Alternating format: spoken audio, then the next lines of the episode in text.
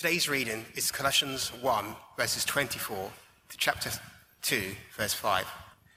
Now I rejoice in what I am suffering for you, and fill up in my flesh what is still lacking in regard to Christ's afflictions for the sake of his body, which is the church.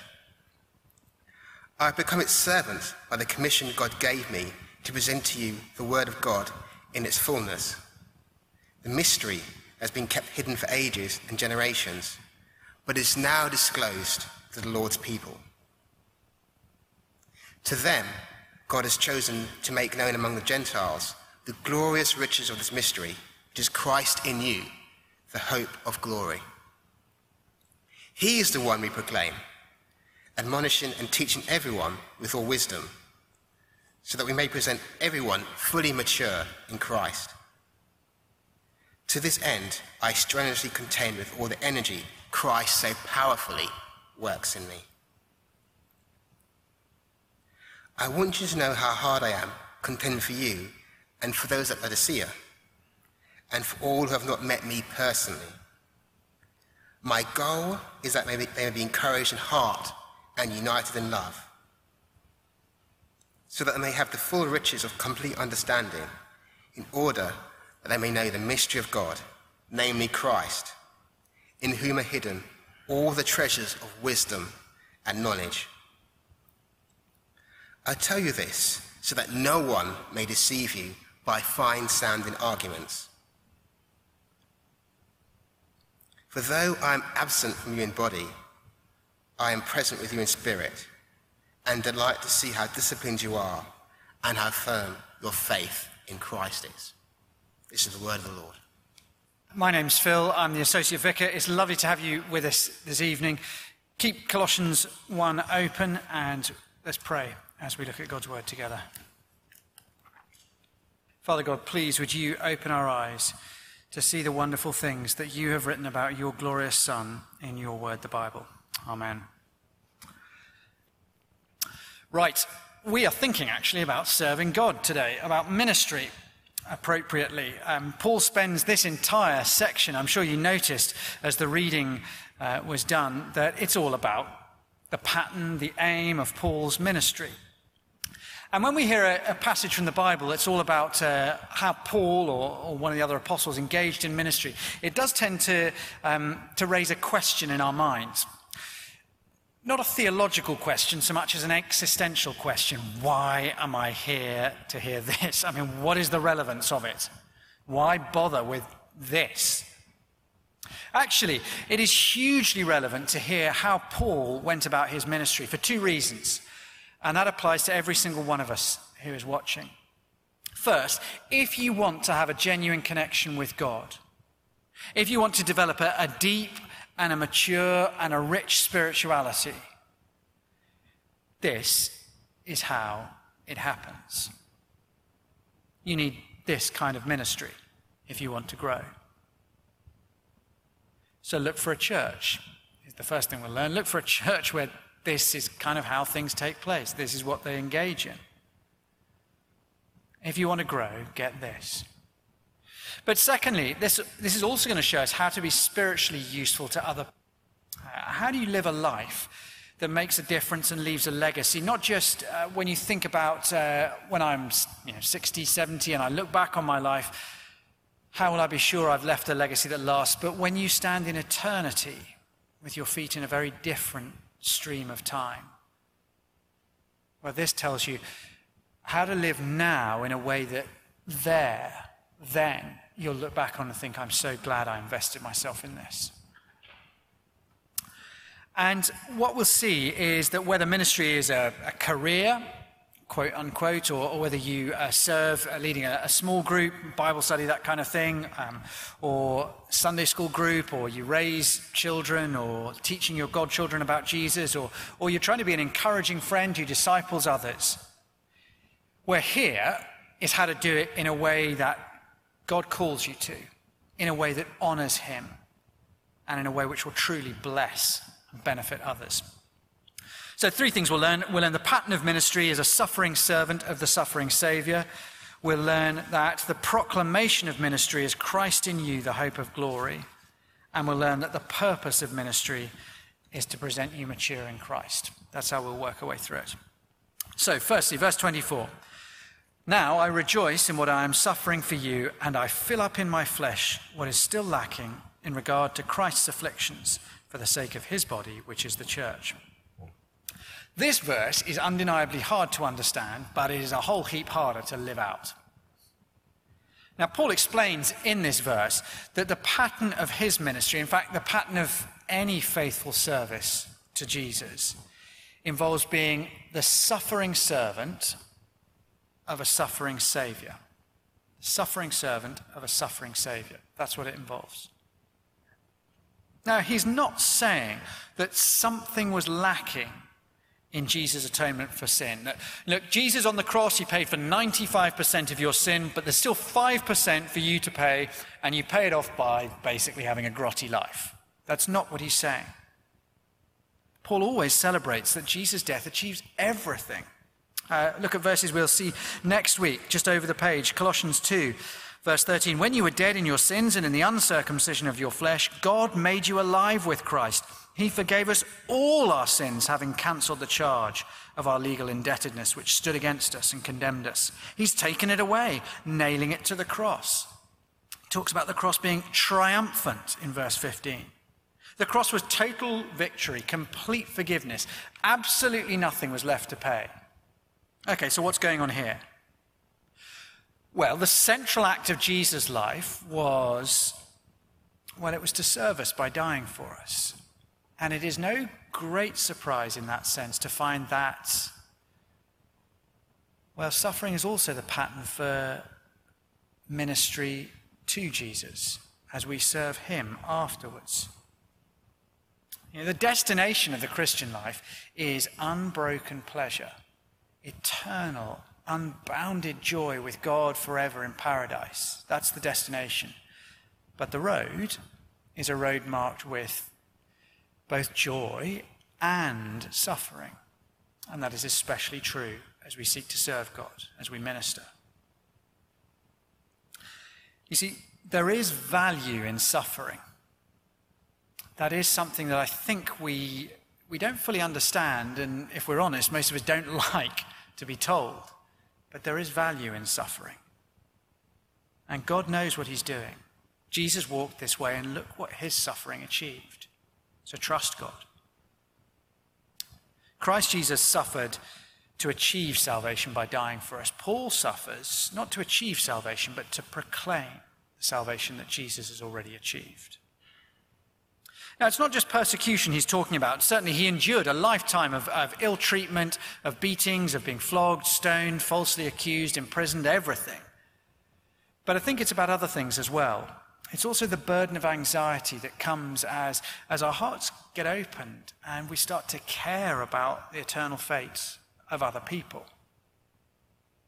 And that hurts. And so Paul says in verse 24, effectively what he says is, Look, I suffer as I proclaim Christ, and I know I've got a whole lot more to suffer before I've fully discharged my duty. That's what he's saying. Suffering to proclaim salvation, not to achieve it. It's like if you think of a team of researchers working on creating the vaccine at the moment, you can imagine them working pretty long hours. I flipping well hope they're working long hours. We need a vaccine. Um, and they're going to be under huge stress, absence from family, missing holidays, days off cancelled, all that kind of thing. When the vaccine is ready, their work is done and they hand it over. I also hope that the, the team of distributors who they get to, um, to parcel it out, to, they work just as hard because you want it taken around to everybody as quickly as possible. So both the researchers and the distributors will be working really hard. They'll be suffering, if you like. But the distributor's suffering doesn't help create the vaccine at all. The vaccine's already created. Their suffering just helps to share it round. They don't contribute to the making of it. And Paul's suffering doesn't contribute to saving anybody. He doesn't pay for anybody's sins. Jesus did that completely on the cross. Paul's suffering is just necessary to ensure that the cure for sin is spread around. And around the world today, Thousands upon thousands upon thousands of Christians are suffering just as Paul did. People are imprisoned and beaten and have their jobs taken away because they, well, are distributing the cure for sin, telling people about Jesus Christ and the salvation that he has. It doesn't happen here, thank God. But I know many of us endure scorn and ridicule and some of us know what it is to be condemned as a bigot by family or just ghosted by friends because we told them about Jesus. Now, it is always worth asking uh, is the reason that I get grief when I tell people about Jesus because I'm just so utterly obnoxious in the way I do it? Uh, but even if you are incredibly gracious, even if you are very appropriate at the timing and the manner in which you do it, even then, do not be surprised. Do not be surprised if you find that it's through suffering that you speak about Jesus Christ to others. Uh, others um, may be feeling ground down for different reasons, uh, slogging it out week by week, serving in church, and if we're honest, just seeing no real encouragement. Perhaps in particular, uh, serving people who just don't seem to grow no matter how much we love them, how much we pray for them, how faithfully we teach them. And it's the pain of just seeing them continually wander back into sin It's suffering. Well, don't give up. And don't give up in spite of the struggles. Keep serving Jesus and serving others. The fact that you're finding it really hard and you're suffering doesn't mean you're doing it wrong necessarily. Doesn't mean, well, you're not very good at it and God probably doesn't want you to continue. Now, the gospel has always spread through the efforts of suffering servants of the suffering Savior. Secondly, though, secondly, the proclamation of ministry, Christ in you, the hope of glory.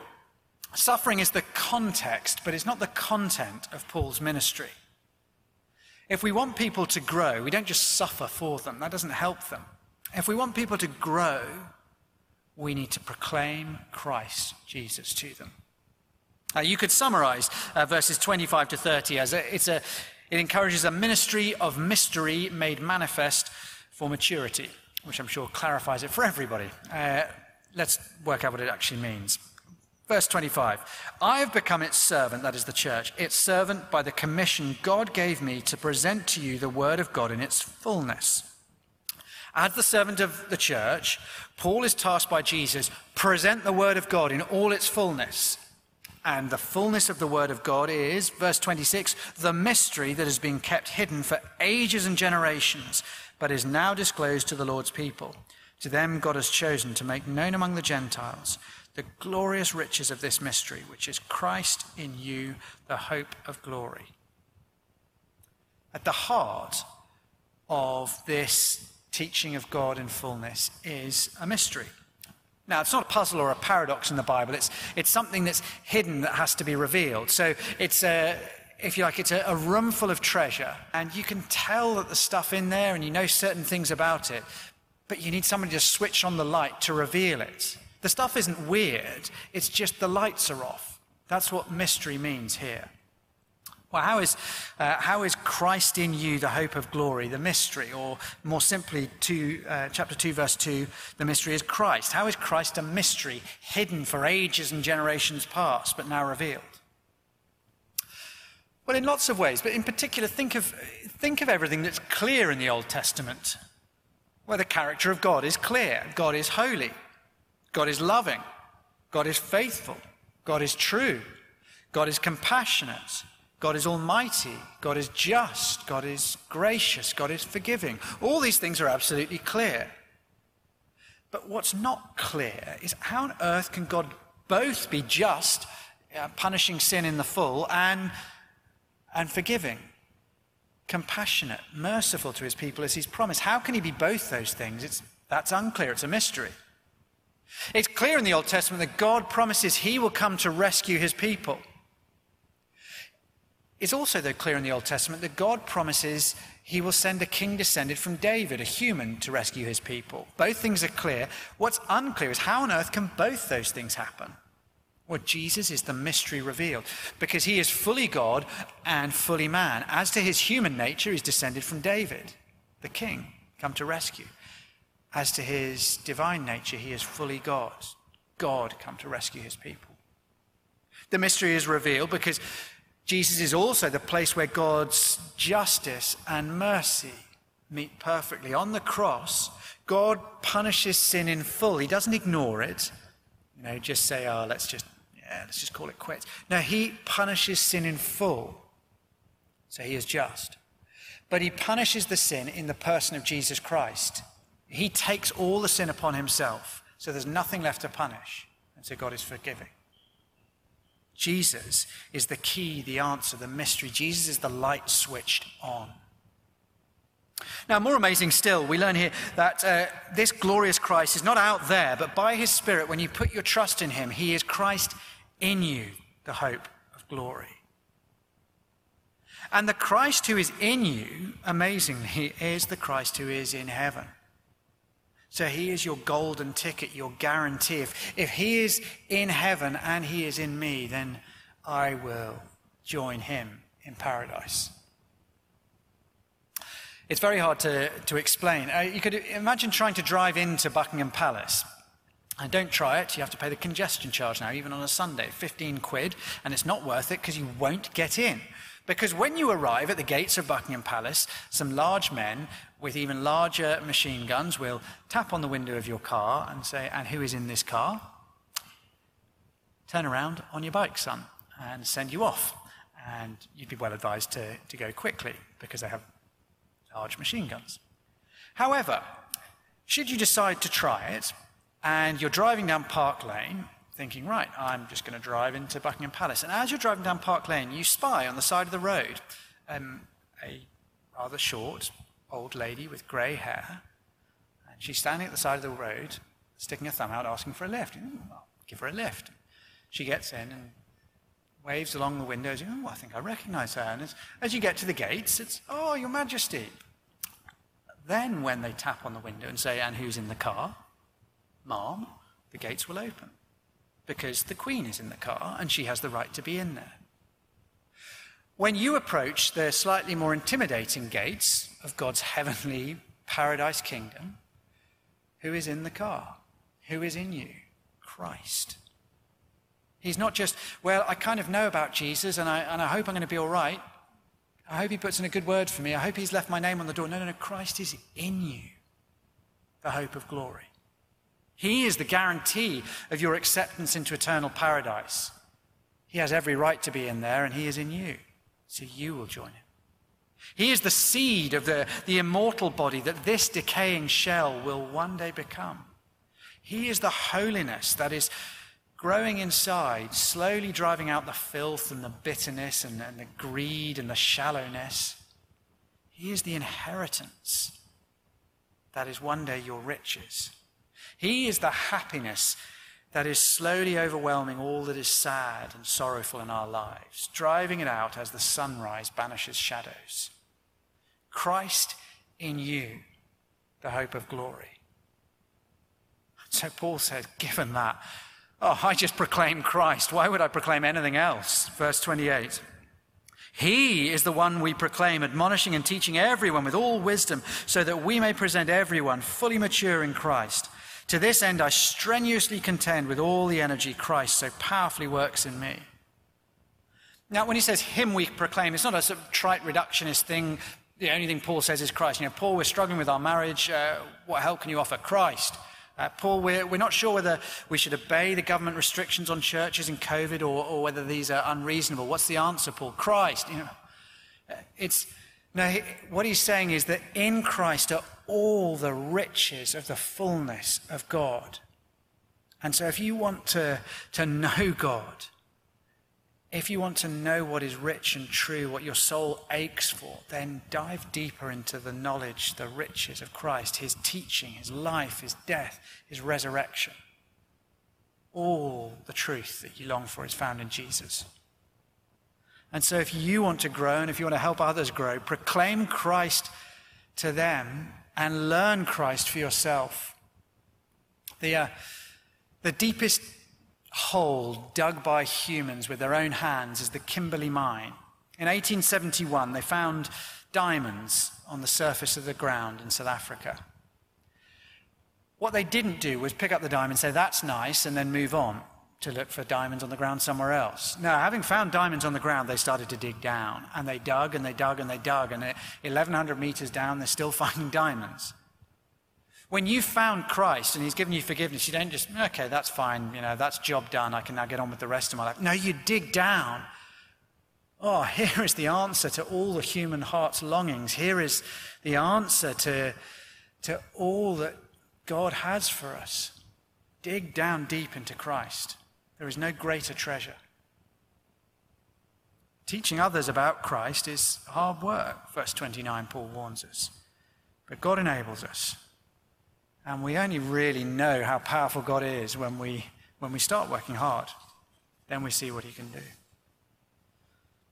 Well, lastly, thirdly, the purpose of ministry is presenting people mature in Christ. The purpose of ministry, as Paul has said in verse 28, is that people grow to maturity in Jesus Christ. And sadly, many churches are full of overgrown babies. People who've been Christians for years but haven't grown in decades. Uh, raised in a Christian home, perhaps, but even in adult life, they're like a toddler when it comes to matters of faith. The equivalent of a 25 year old man lying there gurgling gaga, needing, needing to be cleaned, fed, washed, protected, clothed. And Paul says, I don't want that for you. I want something better for you. He wants maturity. And so he encourages them to dig deep into the message of Christ. And then in 2 1 to 3, he starts to spell out a little bit of what that maturity looks like. I want you to know how hard I'm contending for you and those at Laodicea and for all who've not met me personally, my goal is that they may be encouraged in heart, united in love, and may have the full riches of complete understanding, in order that they may know the mystery of God, namely Christ, in whom are hidden all the treasures of wisdom and knowledge.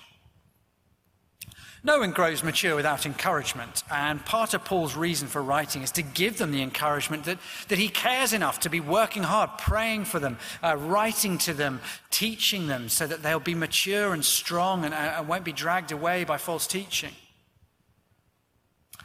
And as well as encouraged in heart, he wants the church to be united now, literally, uh, the second half of verse 2 reads, knitted together as one in love, and knitted together in all the riches of the full assurance of understanding. So you know the mystery of God, namely Christ. Now, later on in chapter 3:14, Paul will say, Our love for one another as a church, it bonds us together in unity.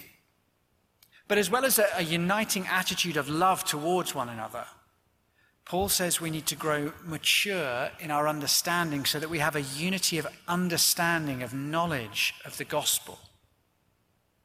And it is important that our unity is not just an attitude of love, but is also a shared conviction of the truth of the gospel. Well, because there are those who are not teaching the truth, and they can be very, very persuasive to those whose faith is shallow. Look at verse 4. I tell you this so that no one may deceive you by fine sounding arguments. We'll think more about what they're teaching next week. But the deeper we grow together in understanding of the truth about Jesus Christ, the less likely we will get confused and wander off and, and get ourselves in trouble. And thankfully, uh, Paul doesn't see a church that's been destroyed yet in Colossae love a happy ending, and we get one in verse 5. For though I am absent from you in body, I am present with you in spirit, and delight to see how disciplined you are and how firm your faith in Christ is. Now, in these verses, Paul basically says, Look, there is nothing richer and better than the maturity that develops in Christians who have been faithfully taught about Jesus Christ and who are grounded in and digging down deep into Jesus. You can think of it like this uh, before COVID, whatever the technical term is for days before COVID, we'd always do men's weekends as a church. And we go away, um, what goes on tour stays on tour, but there's always a bonfire. There's always a bonfire. And uh, that, just has to be. And some years, it's not very impressive. Uh, it's not for want of trying. A group of men and fires, there's just anyway, there's always going to be lots of opinions and lots of people uh, poking the fire and, uh, and fanning the flames and throwing on kindling and doing everything they can. But some years it just never takes. And people are furiously fanning. But as soon as they stop fanning, it just dies down. Slightest gust of wind or a couple of drops of rain, and the whole thing fizzles out completely. Other years, there's, uh, there's somebody there who knows a thing or two about survival skills and really knows how to get a big fire built or gets a can of petrol, as sometimes happens. And, and there's a huge, blazing, happy bonfire that, uh, you know, planes are coming into land. It's, it's that bright. It's, it's just fabulous. And, and instead of requiring everybody else's, you know, help and attention to get the thing going, instead it, it serves us. We, we stand around and we just enjoy the heat and the warmth and the light. It's fabulous. And the wind blows, just makes the fire stronger. The rain falls, just evaporates. And Paul's view of the mature Christian, the mature church, is like that second kind of fire. And that's what he's saying in this passage. Don't be like the first kind of fire. He says, be like the second kind of fire. Uh, a Christian who is healthy and strong and firm with a, with a rich knowledge of the truth. So, not blown away from Jesus by every latest fad of, of slightly strange teaching but with a deep grasp, too, of the hope of Christ, so able to serve others. Not always reliant on, on everybody else just to keep the flickering flame of faith going, instead, burning brightly and clearly, serving others, showing the light of Christ to the world. And the Bible's teaching about Jesus Christ is the fuel for the fire. So seek to dig deep into the truth about Jesus yourself. Find a church where, where Jesus is the main focus of what is taught, not just Jesus as the means to the end. You know, if you, if you put your trust in Jesus, uh, your life will get better and he, he will help you with the things that you're really bothered about. But more than that, Jesus as the end in himself. Jesus so glorious, so rich that you, you don't use Jesus to get the life you want. No, Jesus is the life you want. That's what you need. The glorious, all sufficient Jesus is what Paul holds up for us in this passage. Seek to be taught that. Seek to grow in the knowledge of that so you become that blazing fire.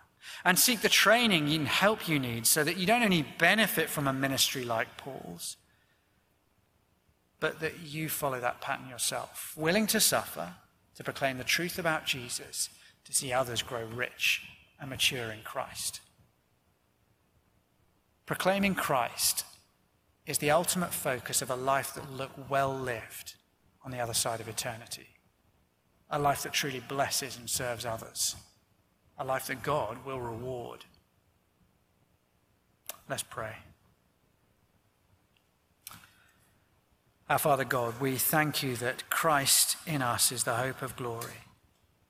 Help us, we pray, to understand more of Christ, whether we're new to these things or familiar with them. Help us to dig deeply into the truth about Him that we might grow mature and happy, that we might be those who are able to serve others for your great glory's sake.